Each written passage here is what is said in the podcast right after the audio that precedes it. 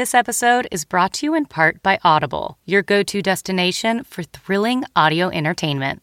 Whether you're looking for a hair raising experience to enjoy while you're on the move or eager to dive into sinister and shocking tales, Audible has an exclusive collection of thrillers from best selling authors that will keep you on the edge of your seat, like The Guest List by Lucy Foley.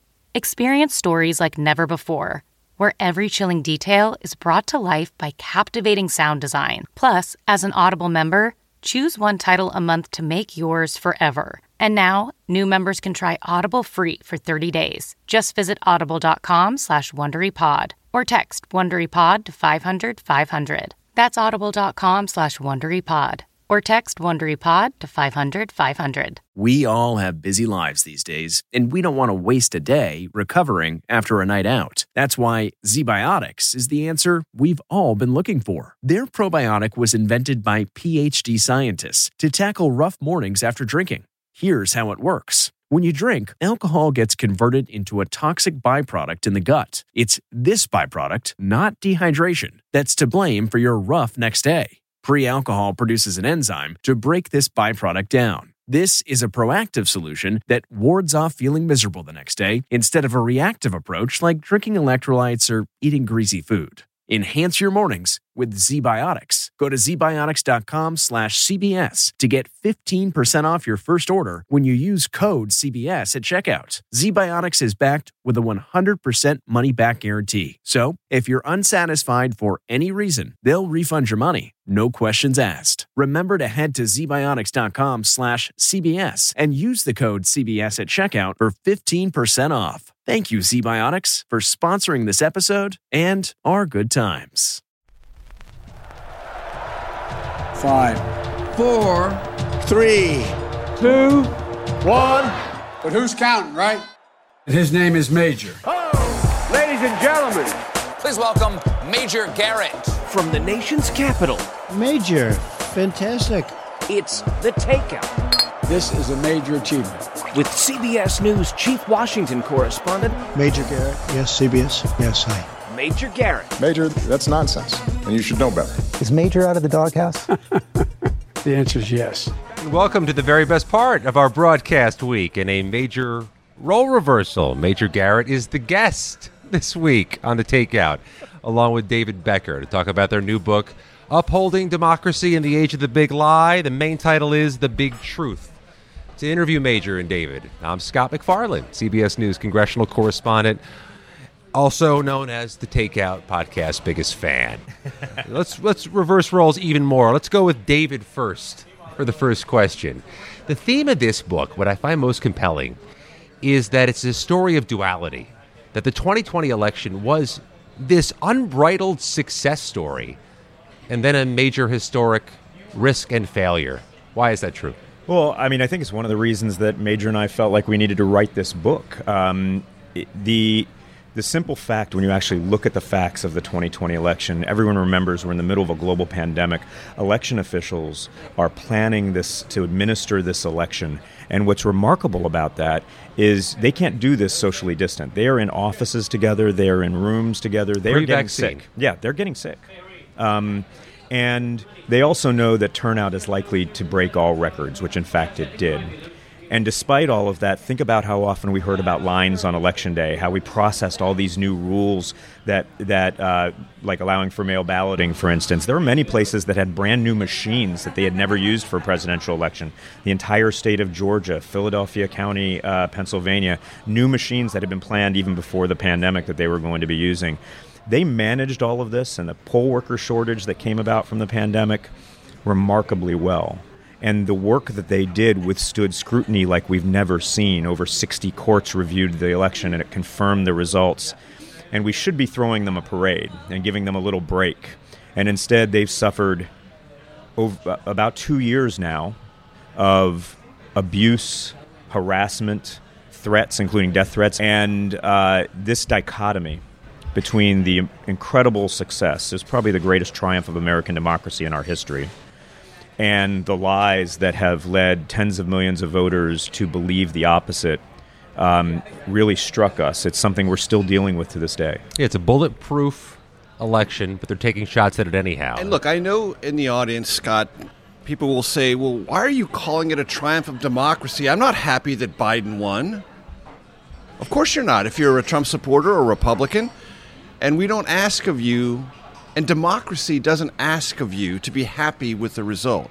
What democracy asks of you is that you participate and that when the process that plays out before you, legally and verifiably, is reaches a conclusion, you accept it, even though you're unhappy. So to call it a triumph of democracy is a, a triumph of the process by which we explain ourselves democratically to one another. And millions of Americans locked arms and did that to the best of their ability to create this election under the most difficult circumstances since the Civil War. When I was growing up, that was the kind of achievement Americans universally celebrated as something that was all the things we love best about our country ingenious, inventive, collaborative. No roadmap, yet we figured out a way. We didn't throw up our hands and say, we can't do this. We were all together can do about accomplishing this. Former President Trump got millions of votes that he didn't even expect to get, outdid every previous Republican in his position, but still came up short. That's a fact. Lots of Republicans exceeded expectations and won in state legislative races and in congressional races. They won legitimately. Those things are all true. And yet, some portion of our country thinks a crime was committed. A crime wasn't committed. And we have to get to a point where that is true. It is true. That point has already been established, but accepted as truth. And that's one of the reasons we wrote the book.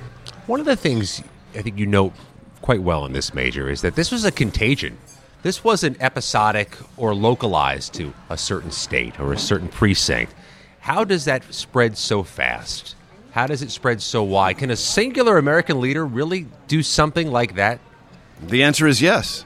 A singular American leader can do that. And I was covering the Trump campaign in 2015 and 2016, and I remember we all sort of took a breath in when at one of the debates he said he wasn't sure if he would accept the results of the 2016 election. Of course, he did because he won. And then he started casting doubt on the 2020 election long before it began, saying the only way he could lose was if it was rigged. Planting that seed into terrain politically that was already fertile, made fertile by a couple of things. We talk about this in the book. And I understand, because I've been close to the Trump movement for the better part of six years, I understand the frustration Trump voters feel. They feel he was never given a fair shot once he became president. There was no honeymoon period, there was no celebration of this kind of miraculous victory he achieved in 2016. They feel very embittered about the Russia investigation and its origins, and for, in certain respects, proper reasons. I think the media is always hassling him.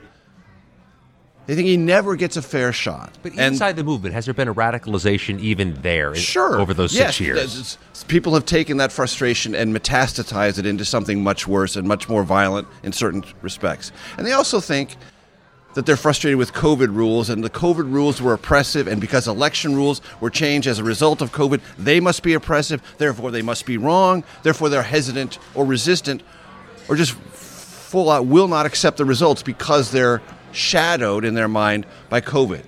All those things are part of it, but none of them by themselves establish the thing they say exists, which is evidence of fraud, because there isn't any. You can be aggrieved, but you can't continue to slander something baselessly, and that's where we're at. Yeah. I would just wanted to add that the losing presidential candidate did this, but he also had a lot of help from uh, an ecosystem of grifters that have surrounded him that are uh, targeting this, those who were sincerely disappointed by the outcome of the election. As, as Major said, I mean, we, we have a lot of sympathy and empathy for people who are disappointed in the outcome. That's something that we've all experienced. Everyone's experienced an electoral disappointment in the last decade. But there are what, what's kind of unique about this election is the losing candidate and the grifters that surround him have targeted those who were sincerely disappointed by the outcome for an ongoing grift. And it's not just happening in Georgia and Arizona and Wisconsin. It's happening in California and Florida and Texas and states that were won by wide margins by either candidate. And it, um, the impact, especially on the election officials, the professionals who run elections, has been um, devastating. David Becker, in addition to being the author of this book, along with Major, is also the executive director of the Center for Election Innovation and Research, and formerly with the Department of Justice, um, arguing on behalf of voting rights. So let's just put the foundation out there, David. Is there any historical precedent for this level of election denialism, this widespread or this severe? Um, nothing comes close to this. I mean, I get asked a lot about what election officials are going through right now, and I get asked, is this worse than it's ever been? And I always say it's never been. Um, election officials, in particular, these are hardworking um, civil servants whose best case scenario is anonymity. They're, you know, they're, they're hoping that they do a good enough job that on the Wednesday after an election, no one is talking about the election anymore because everything was so smooth. Um, and they have found themselves we're about 700 days after the November 2020 election, and as Major alluded, the election denialism, the delegitimization of the process was happening since well before that. They find themselves the target of attacks. Um, it's th- this kind of delegitimization of the processes by which we govern ourselves. I've never seen it in 25 years of working in the in the voting space in the election space and looking at history I mean, you'd have to go back into the 1800s to find anything that's even remotely close to this.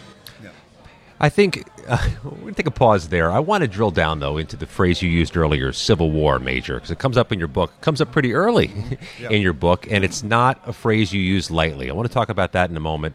First, let's take a break, and I'll be in the unique position of making sure Major gets his food this week.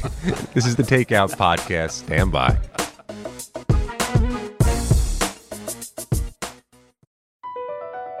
Across America, BP supports more than 275,000 jobs to keep energy flowing. Jobs like building grid-scale solar energy in Ohio and producing gas with fewer operational emissions in Texas. It's and, not or. See what doing both means for energy nationwide at bp.com slash investing in America.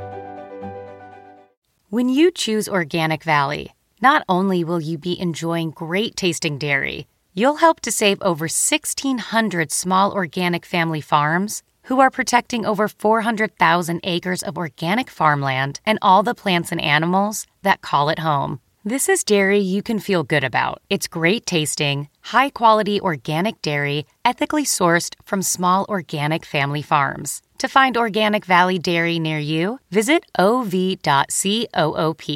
That's ov.coop.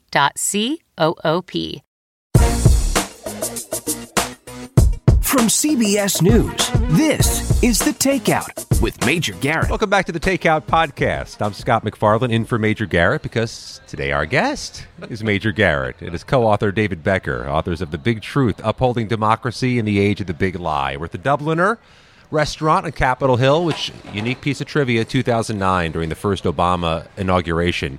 The unmovable part of the crowd that was so enormous.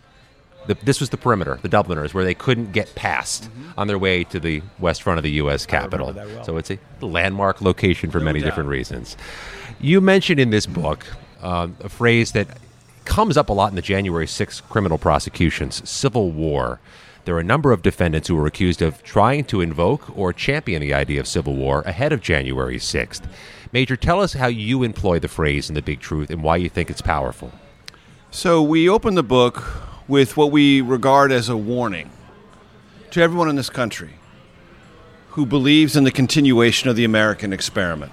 As we all know it, as we all enjoy it, as we all, I hope, believe in the furtherance of. And the first chapter I want to emphasize is speculative fiction. It's not a prediction, but it's something that we believe can easily be imagined based on the trajectory you're already on in terms of where the country is, what its conversation is, and what likely conflicts could occur in the upcoming midterm elections over a disputed set of election results. And I don't want to give too much of it away, but what we basically say is a dispute in one state could be so profound that it could lead to questions within the Democratic House leadership about the legitimacy of that state's delegation.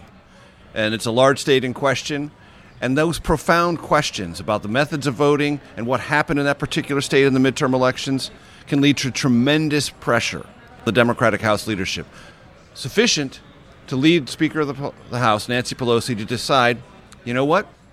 I'm not going to seat that entire state delegation, Republican and Democrats. And as our speculative fiction opening chapter reveals, that turns out because it's a very closely drawn midterm election to be really important, as a matter of fact, determinative in majority control. Then that state says, wait a minute, we don't think that's fair. Guess what? We're no longer going to participate in the voluntary sending of revenue to the federal government. And if you come here to collect it, there'll be trouble. Like minded states sympathetic to that particular state join them. States aligned with the Speaker of the House then begin to not recognize the rights of those states who are rebelling on paper from this requirement to provide federal revenue. And gradually, as the chapter continues, an unwinding of the core sense of a United States, of a union, begins to unravel. It happens all on paper with speeches and pronouncements and then refusal to comply. There are no bullets, there are no bayonets, there are no ramparts charged, there's no dead lying on, on, on, on the roadway, but we unravel before our very eyes. And as our Quickly. chapter describes It it, happened efficiently. yes. Yeah. Not over decades, but over No, pretty days. rapidly, pretty rapidly, because we say that the pres- the precedents for that already exist. There are boycott movements already right now between states over abortion and other things. There are questions about moving migrants from one state to another, depositing problems in another state because we disagree with their approach to immigration. So already there are strands of this sentiment existing in America. We're not amplifying anything. We're just taking them to what we th- regard fearfully as a place where we might be heading. A logical path. A We- logical path is We- and when we write it in the in the terminology of this doesn't have to happen, this doesn't have to be our future, but look into this. If this future troubles you, help this country pull back from this abyss. It's a fictionalized, a quasi-fictionalized scenario in a decentralized midterm election where everything seems to be happening in its own different spot, its own state or its own congressional district. There isn't that big, broad, everybody on the same ballot nationalized election in a midterm. It seems real possible in 2024, where you do have one unifying candidates on the same ballot. Is that our trajectory for 2024? That we are at grave risk or graver risk of that happening? I, I think it depends on what happens in 2022 largely and how much we're able to uh, claw back from the precipice. The 2022 actually does worry me because there are all these individual races and it is very decentralized. But we know that the margins to control the United States House and the United States Senate are going to be very narrow. And I think it's also fair to say this is something I've been talking to the media quite a bit about. The likelihood that we know anything on election night is virtually zero. It's going to Why take a that? long time because these margins are going to be very narrow, because several states take a long time to count ballots because predominantly Republican legislatures have not permitted states like Michigan, Pennsylvania, and Wisconsin to begin pre processing mail ballots, and there'll still be a lot of them in, in advance. California, though, California's takes weeks to count ballots anyway, and we've got all new congressional districts. So we're going to have a lot of races that def- that that are going to be narrow and could define the outcome of the majorities in both houses. Is that vacuum dangerous? That time? Very. Why so? That's exactly that. I think that's the point that we were talking about. I'm not that worried that an election denier who is in power might anoint the loser as a winner. There's a lot of reasons, thanks to paper ballots, thanks to audits, thanks to the transparency of the process, thanks to the courts, thanks to campaigns having teams of lawyers that are going to be watching this. And that legal rights to assert Yeah. that the courts will recognize. I think that's going to be very difficult. But you're going to have a period of time of weeks where we might not know who actually is in control of various houses, where candidates who have been already stoking the fires and saying elections are rigged unless I win will uh, be behind and stoking that kind of division and anger. And that is an environment that is ripe for political violence. So, I- if I'm a contrarian major and I say, okay, so there's this Secretary of State candidate in this state who denies the 2020 election results, and he or she will be put in charge of administering elections in 2024. He or she can only work under such a narrow field to try to change our results. If we elect so and so, so and so is going to be the winner, no matter who the Secretary of State is. Is the contrarian right? Or is there a graver risk than we see? I'll defer to David on this because this is his real area of expertise, and the reason I wanted to partner with him on this book because he knows and has lived and has been immersed in all these procedures and laws for the better part of 25 years. What I will say is, at the margins, that's true. What you just said, the contrarian point of view is secretaries of state cannot just anoint or choose a victor. There are legal challenges that someone who says, no, the ballots say this, you say that, my, I'm going to take my ballot evidence to court and I'm going to prevail. It may take me a while, but I'm going to prevail. The more systematic efforts that a Secretary of State who is an election denier might take is to limit resources, disenfranchise. Well, limit resources to election officials so they don't have the things that they need to administer a quality and coherent election process. They can gum up the works before election day in ways that make that precinct or that set of precincts job harder to carry out a good election. And those are the kind of things that can worsen the voter experience, make things unduly confused, and create an atmosphere of chaos that somewhat might have a better chance of exploiting. Yeah, Major's exactly right, and he's become quite the expert in his own right over the course of the past few years. Um, one of the jobs of a Secretary of State or a chief election official at the state level is to support election officials at the local level. Those are the people who are actually running the elections, to provide guidance, to clarify things that might be unclear, um, and someone who believes it's their job to put their thumb on the scale for their candidate might intentionally reduce those guardrails, might create some confusion ahead of time, might fail to support election officials, might support areas that he thinks or she thinks might have more of his voters or her voters than others. That could create a problem going into the election. It could create problems on election day. It could create problems in the counting process. Now, the campaigns will be on top of this and they'll watch this very closely, but that doesn't mean it's not a risk.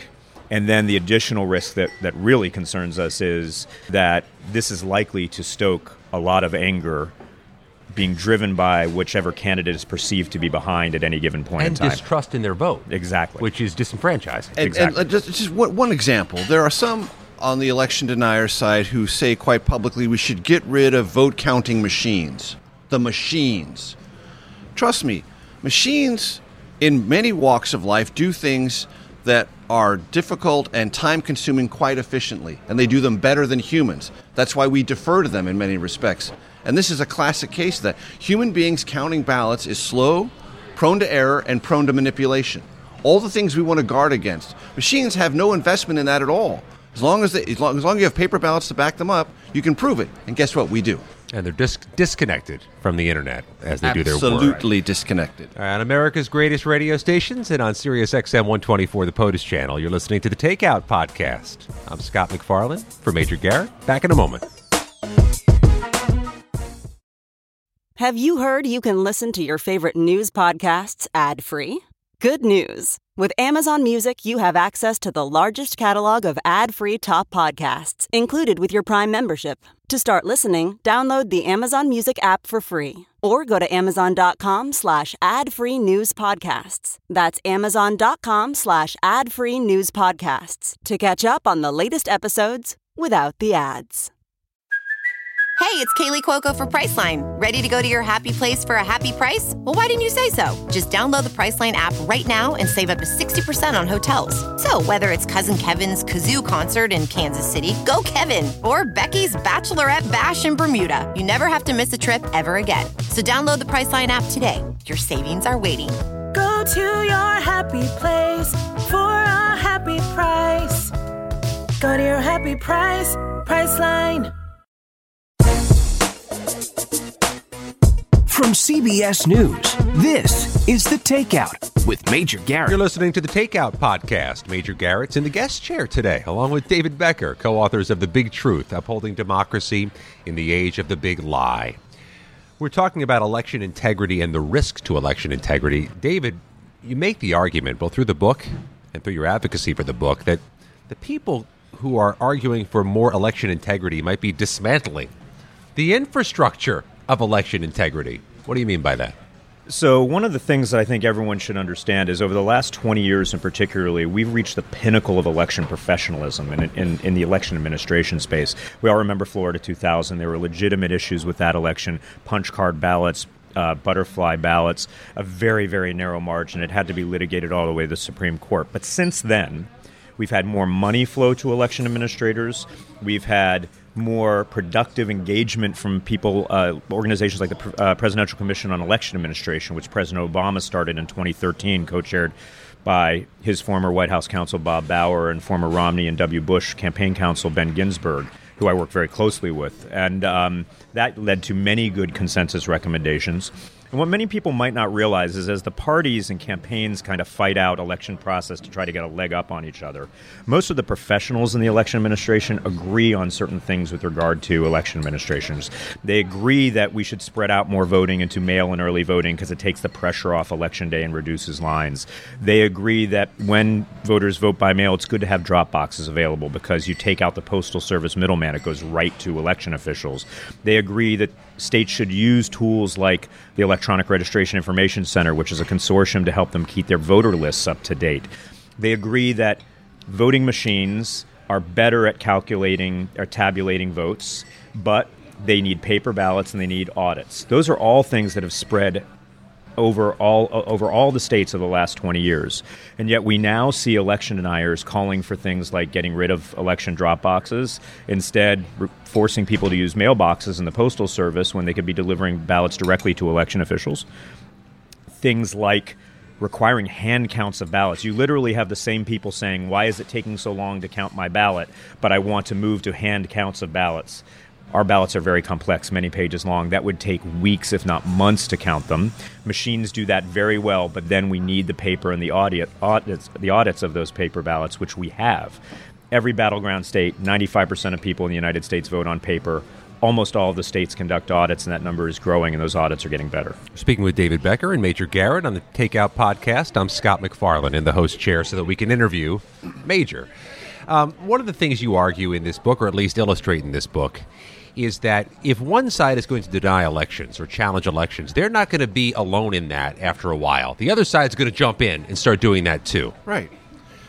So, I said this when David and I were on Face the Nation. Politics, like the National Football League, is a copycat league. Things that work for one side will be embraced and adopted by the other. And we argue, I hope forcefully in the book, that this is terrain upon which no one should trod. We should not invite a world or enter a world, and we're getting nearer and nearer into this world where election denialism is a tactic. It can't be a tactic, okay? If you have a specific grievance that you can prove in court and you can establish something went wrong in an election and you believe your candidate's rights were therefore infringed, take that to court and adjudicate it. And there are methods and long history in this country of close elections being handled precisely that way. Blanket denialism is fundamentally different. I'm unhappy because I lost, therefore the election must be a scandal, must be a crime. If you believe that and you believe that only your side is going to invest in that kind of energy, negative, destructive energy, and the other political party, whatever it might be, won't be enticed by that, if you succeed, you're kidding yourself. And you are participating in the intentional dismantling of our constitutional republic. Just Period. needs to succeed once for Yes. somebody else to adopt it. Just like Exactly. the NFL team that finally goes twelve and four, the other coaches are going to use that method. Ex- exactly. And there are those on the Republican side who are advocating for and trying to get clarification and new legislation for the Electoral Count Act, arguing this exact same principle. Hey, Republicans, do you want Kamala Harris to decide the next presidential election? No, you don't. Therefore, we should establish clear cut rules about what objections are legitimate, what legitimizes them in terms of a, of a number of House members and Senate members to say, yes, there's actually probative reason to believe there was something wrong with that election and we need to further investigate it. Clarifying those rules clarifies it for everyone. And one other thing about rules in the 2020 election there were 400 lawsuits filed before Election Day 2020, and they were all resolved. Republicans won some, Democrats resolved. And why does that number matter? Because it was the most concentrated period of pre election litigation in our history, which means all the rules were fought over and everyone understood them. So don't come to me two months later and say, oh, this rule ticks me off. You knew what it was, and everyone abided by it. Period. End of story. So you'd argue there should be some limit on these sore loser lawsuits, these law- lawsuits that generate from people who knew the rules of the game already. Those there were a bunch of sore loser lawsuits in 2020. There were, and even more just sore loserism not brought to lawsuits. What we're seeing from election deniers now is they say they're going to bring lawsuits, they say there's going to be evidence, and it's going to be mind blowing, and then they never actually produce it because just like the um, you know the charlatan preacher who says the end of the world is coming, you know, get your things ready, and then that date comes and goes. They come up with a new date. You know, this is a this is a big grift. So we're we're seeing that quite a bit, but. Um, Major's exactly right. We had more clarification of the rules in 2020 than ever before. Every aspect of the rules that are being complained about now were known about before the election. And you know, I I, um, I understand these challenges, right? Some of them are arguing the rules weren't followed that were agreed upon. That there's this claim that you know they didn't Pennsylvania didn't follow the rules that we thought we had. Is there some component of legitimacy to these challenges? Absolutely not. I mean, the rules were followed. First of all, everything is done transparently. Election officials adopt really an aggressive transparency in how they do things. They want poll watchers, they want people watching them. You know, for instance, one of the claims that's made is the poll watchers were not allowed in any of these um, vote counting areas. The fact is, they were allowed in all of them. I think we all remember the picture in Detroit of the rioters outside the vote counting, banging on the windows and the doors, saying, "We, you got to let observers in." There were 200 observers inside on the other side of that door at that moment. Half of them Republican observers, half of them Democratic observers. So the rules were absolutely followed. If they weren't, they had an opportunity for about five or six weeks before the December 14th Electoral College um, certification to bring challenges. They failed every time they brought them. And now they're litigating only in the court of um, uh, social media because the lawyers are finding themselves perhaps subject to sanctions for bringing frivolous claims. And ironically, the great verifiers of what David and I have written are the members of the U.S. House who are Republicans and the members of state legislatures who are Republicans, all of whom hold their seats without any controversy whatsoever all of whom, let me stipulate, elected on the ballots handled the very same way as the presidential election. So, if they are valid members of their state legislature or the United States Congress, what confers that validity? The election procedures underneath their election. Hello? What prima facie evidence that it was a legit election because they accept their legitimacy? How do they accept it? On what basis? The election that was conducted. Period. It was those members of Congress in those states challenging their own states' results. You know, Arizona's delegation took up the cause of challenging Arizona. Pennsylvania Republicans took up the cause. It wasn't even like they were challenging other states. Yes. Yeah. I, the Electoral Count Act is interesting to me for a couple of reasons. It it codifies this idea we kind of hoped people understood that the vice president has nothing but a ministerial role. That we want more people to have to object if we're going to challenge and debate a state's results. After the break, I want to talk about that, but also what other real solutions might be there, what the trajectory is, and how we can change the trajectory. But for now, let's take a break. We're with David Becker and Major Garrett on Major's podcast, the Takeout Podcast. I'm Scott MacFarlane filling in this week, and thank you for joining us.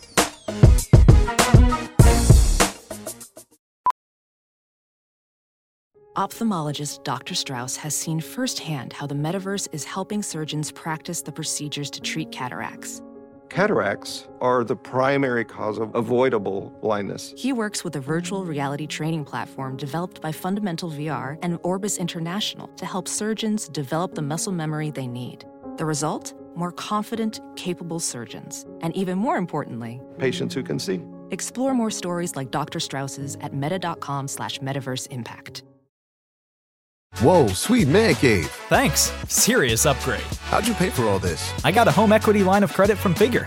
I was approved in five minutes and had funding in five days. Wow, that fast and easy? Yep. The application is 100% online, plus no out of pocket costs. Just fast access to the cash you need. How do I get started? Go to figure.com and get that serious upgrade. Figure Lending LLC, DBA Figure, Equal Opportunity Lender, NMLS 1717824. Terms and conditions apply. Visit figure.com for more information. For licensing information, go to www.nmlsconsumeraccess.org. From CBS News, this is The Takeout with Major Garrett. Back on the Takeout Podcast, I'm Scott MacFarlane, CBS News congressional correspondent, sitting in for Major, who's our guest this week, along with David Becker, authors of the new book, The Big Truth, which is a beautiful red cover, which has got to be a metaphor for the red alert that's going on in the American government and American politics. Scott, by the way, thank you. You're doing a boffo job. Well, well done. Thank you. Let's talk more about that. Let's let's, let's go into detail about that. I, let's talk about the solution that came up in Congress earlier this week. The Senate talked about the Electoral Count Act. Major, explain what that is and what that does. So it updates a piece of legislation drafted after the 1876 election.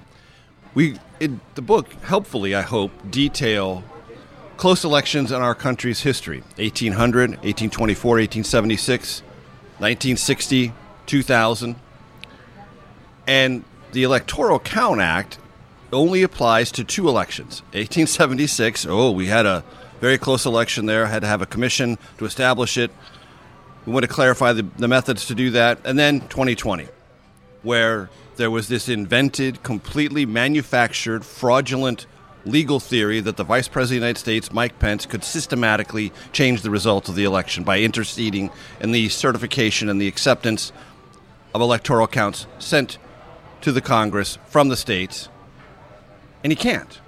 And this clarifies not only that, makes it absolutely clear no vice president has that authority, and the methods by which, if Congress decides to challenge results from, an, from a state that has certified its electoral counts, what is the threshold and what's the procedure to do it? Clarifies all of that, so there's no confusion whatsoever. And it has bipartisan support in the Senate.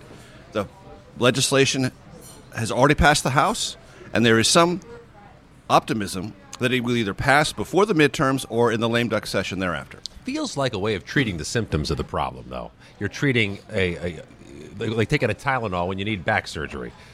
Well, I think um, there's we're going to need a variety of different um, uh, remedies here to fix the problems that we've seen come over the last two years, and this is an important one. I think, uh, as Major said, um, the Electoral Count Act uh, came after a truly disputed election where there was massive disenfranchisement post Reconstruction or during Reconstruction in some of the places in the Deep South. Um, we really didn't know who won. Um, we didn't have the kind of transparency and redundancies that we have now in Not elections. Yeah, it's um, and and so what what the Electoral Count Act at that time in 1887 tried to do was to enshrine a process by which the constitutional requirements of, of the transfer of power for the presidency would be included. This is coming out of the Rutherford B. Hayes yes. yes. Uh, election. Samuel Tilden. Yes. We all enjoyed watching. Yeah, exactly. um, the um, so in there have been objections before. They've never been endorsed by the uh, losing presidential candidate. Uh, we have famously seen vice presidents who were actual losing candidates in presidential races preside over the joint session in, uh, of an election in which they lost. Richard Nixon in 1961 had a had a very passionate speech about that. Al Gore did the same in in 2001. Um, it's really important to note the Electoral Count Act, even as it exists, does not give the vice president a cheat code in the Constitution to anoint a president that he or she would like. It's not true for Vice President Pence. It's not true for Vice President Harris. Um, but it does create some guardrails that make clear that the joint session is ceremonial and that the vice president's role is ceremonial. I, I, I, kind of compare it to the role of the MC at the Oscars. Um, you're you're the host of the counting. We already know who won. We already know what the count is. Now, the Electoral Count Act reform that's been propo- proposed in two two separate versions in each chamber, slightly different, but they largely just further clarify that the vice president's role is ceremonial. And then importantly, they both also raise to different levels the threshold for objection, the number of Congress people that would need to object for them to have to retire and debate that. Um, while the, the levels are somewhat different, what they both do is they prevent a handful of Congress people from hijacking the process and requires there to be a fairly large movement of Congress people But in order the- to. the- I don't mean to interject, Yeah. but at this moment, it's not beyond the realm of possibility that the House Republican Conference can find 10 or 30 members to object, even if more than one is needed. These these guardrails aren't going sure significantly But higher. look, as as a reaction to the 2020 election, this is helpful and important because it is a place in which a divided Congress over a divisive issue is coming together to clarify the new rules and do so on a bipartisan basis. For the nation, that is very important. It's a value statement. It's a value statement. And because it was, as the president said, and many others have said before him, the citadel of democracy that was attacked, that was desecrated on January 6th, 2021, Congress has to step in and offer a response to that. Congress cannot look at that and say, well, we really can't figure out what we think. No, you have to figure out what you think and clarify that which you can clarify. And I think that's the value of the Yeah, Electoral and- Count Act. And if I can, I mean, guardrails don't prevent you from going off the road. I mean, they're very good, they're very necessary, but we still have to drive the car. And that's going to require much more active citizenship, much more truth coming from members of the former president's party. But we have models for that. We have election officials in the states, many of them Republican, who have stood at great personal um, toll to themselves for truth. Uh, members of Congress have done the same. Um, hopefully, that will that will continue, and these guardrails will give them some tools to um, to kind of allow us all to step back from the from the cliff. November 8th, election night. What are you watching most closely? Well, certainly turnout, and there is every sense that turnout in this midterm election will also be high. Let's remind ourselves the midterm turnout in 2018 was the highest in 100 years. Whatever the net involvement of former President Trump in our politics is, and lots of books will be written about it, and on this issue, it is undeniably negative and destructive. On this issue, he does drive turnout.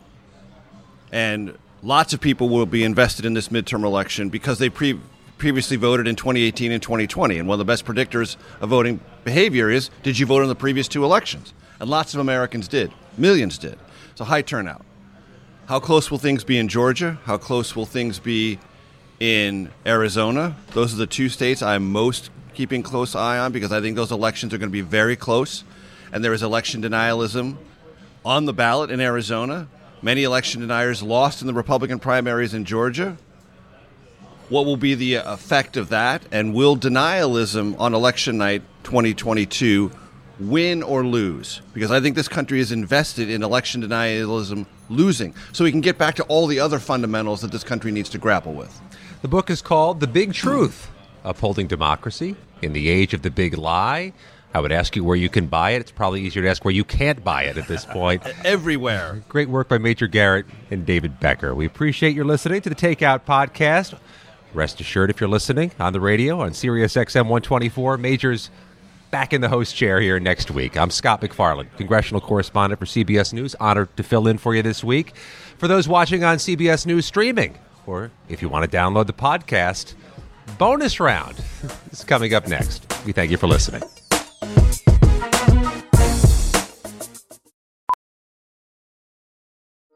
Welding instructor Alex DeClaire knows firsthand how VR training platforms like ForgeFX can help meet the demand for skilled workers. Anywhere you go look, there's going to be a shortage of welders. VR training can help welding students learn the skills they need to begin and advance in their career. The beauty of virtual reality is it simulates that exact muscle memory that they need. Explore more stories like Alex's at meta.com slash metaverse impact. A new year is a new chance to focus on you. You're probably already picturing yourself struggling at the gym, but not all self help has to mean suffering. Squeezed.com is making it easier than ever to elevate your wellness by delivering a juice cleanse right to your doorstep. It's the easiest juice cleanse you'll ever do that may aid in weight loss, eliminating bloating, clearing your skin, boosting your energy levels, improving sleep, and breaking bad eating habits. Meet all your health goals from the comfort of your home. Get free same day local delivery or fast free delivery nationwide with code WONDERY today at squeezed.com. From CBS News, this is The Takeout with Major Garrett. Thanks for downloading the podcast. Make sure you do so every week. Or for those of you watching on CBS News streaming, thanks for being here. Okay, it's bonus round time with Major Garrett and David Becker. All right, Major, you know the questions better than I do. What's the most pivotal book or the one that is life changing for you? So we did this once before when I had my book, Mr. Trump's Wild Ride, on the show, but I will do them uh, in summary, very quickly, the most important movie in my life, the best movie ever made, Network. Why? Because it predicted the future. Lots of movies try, only one achieved that. Network. If you haven't seen it, watch it. Most important book in my life, East of Eden by John Steinbeck. Um, it's, I believe, the greatest novel in American literature. Um, I've read it three times, the only book I've ever even been tempted to read three times, and I learned something from it each and every time. And my favorite genre of music, jazz. Uh, not Not smooth jazz. silky, smooth, faux jazz. That would have been the but, wrong but, answer. But but yes, grittier. Um, John Coltrane, Miles Davis. Uh, the closest I will get to smooth jazz, though it's not in that category at all, is Stan Getz, but Brubeck, everyone in that 40s, 50s, and 60s era of jazz. That's real jazz. That's That real counts, jazz. yeah. That's West Coast jazz. Same question to you. Um, you can't pick your own book. I That's uh, part of the rules. Obviously, Major this lays is a very important book, um, but uh, probably the uh, most relevant book I've ever read, the most important book, was *The Plot Against America* by Philip Roth. Um, I read it when it first came out in around 2007, 2008, and then uh, in the about two or three years ago, I read it again, and somehow he wrote a book that was more relevant years after he had died, um, after and after he had written it. Um, and it's about a, uh, for those of you who haven't read it, it's about a, a, a, it's historical fiction about if Charles Lindbergh had won the presidency in 1940. Um, seen through the eyes of the uh, Newark family, which he uh, often uses as his alter egos in these um, in his books. Um, my favorite movie is uh, is Blazing Saddles. I'll say. Um, uh, if um, I, I say that tongue in cheek, and it really is one of my favorite movies, and it's hilarious. But I challenge you to find a better movie about why racism is stupid than Blazing Saddles. Blazing Saddles is the best movie that demonstrates how racism is just idiotic. It's like a high watermark for Mel Brooks. and He It- had a lot of high watermarks. Yeah, I, I'm, a, I'm a big Mel Brooks fan. Um, now, this will sound like a broken record, no pun intended, but but Major and I both share a love of jazz, and um, uh, I uh, I very much like bebop, Miles Davis, John Coltrane. Um, and uh, I, I, there was a period of time in my younger years when I played trumpet very mediocrely and played a little bit, but um, mainly I'm a great appreciator of the music. What movie, show, or song best represents Washington D.C. or politics? You know, a lot of people are fans of the things that made mainstream media, The West Wing, uh, American President. What's the best representation you've ever seen? So I'm, I'm a big fan of West Wing in its early years. Um, I think as a meditation on the state of the presidency and its interactions with the media and Congress, pretty well drawn. Um, and I love the movie Lincoln. I love the movie Lincoln because, unlike so many modern adaptations or portrayals of political machinations, Lincoln unabashedly says politics is the hero. Politics is the hero of that movie, not Lincoln. Politics. How did you get votes for this thing that was so important? Mm-hmm. Were the methods necessarily pleasing? No. Were they essential to achieve a historic and beneficial result? Absolutely. And politics and the nastiness or the underbelly of it is always are historically treated as an evil, as a net evil. It is not, ladies and gentlemen. And Lincoln is one of the few movies of the modern era that takes that idea seriously and drives the point home. I think that's right. A fantastic movie. It was a good choice. Major Garrett, David Becker. Next week on the Takeout Podcast, we raise the possibility David plays soft jazz yacht rock on his trumpet. No. For now, buy the book, The Big Truth Upholding Democracy in the Age of the Big Lie. Honor to sit in this week. For Major Garrett, I'm Scott MacFarlane. Thanks for watching and thanks for downloading the podcast. The Takeout is produced by Arden Farhi, Jamie Benson, Sarah Cook, Ellie Watson, Jake Rosen, and Ashley Armstrong. CBSN production by Eric Susanen. Follow us on Facebook, Twitter, and Instagram at Takeout Podcast. That's at Takeout Podcast. And for more, go to takeoutpodcast.com. The Takeout is a production of CBS News.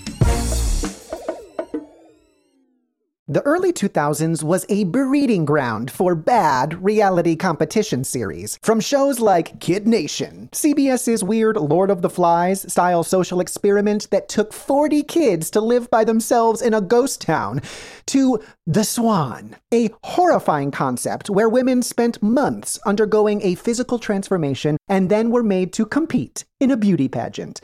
Hi, I'm Misha Brown, and I'm the host of Wondery's podcast, The Big Flop. Each episode, comedians join me to chronicle one of the biggest pop culture fails of all time and try to answer the age old question who thought this was a good idea? Recently, on The Big Flop, we looked at the reality TV show The Swan. The problem this dream opportunity quickly became a viewing nightmare. They were isolated for weeks, berated, operated on, and then were ranked by a panel of judges. Follow the big flop on the Wondery app or wherever you get your podcasts. Stephen Colbert here to tell you about the Late Show Pod Show, which is the podcast of the Late Show with my producer Becca. Becca, what's what's up? So the Late Show Pod Show is everything you love about the Late Show on Oh, a I want podcast. I want to know about you. I- Oh. enough. We, we, we, people see everybody in an ad talks about the thing they're trying to sell. Oh. I'd like to know about you, the person behind creating the podcast. Oh, I'm having a really good day. Barry baked some bread, and my friend Kara got me some chicken salad. It's a really nice day in the office today. Listen to the Late Show Pod Show with Stephen Colbert wherever you get your podcasts.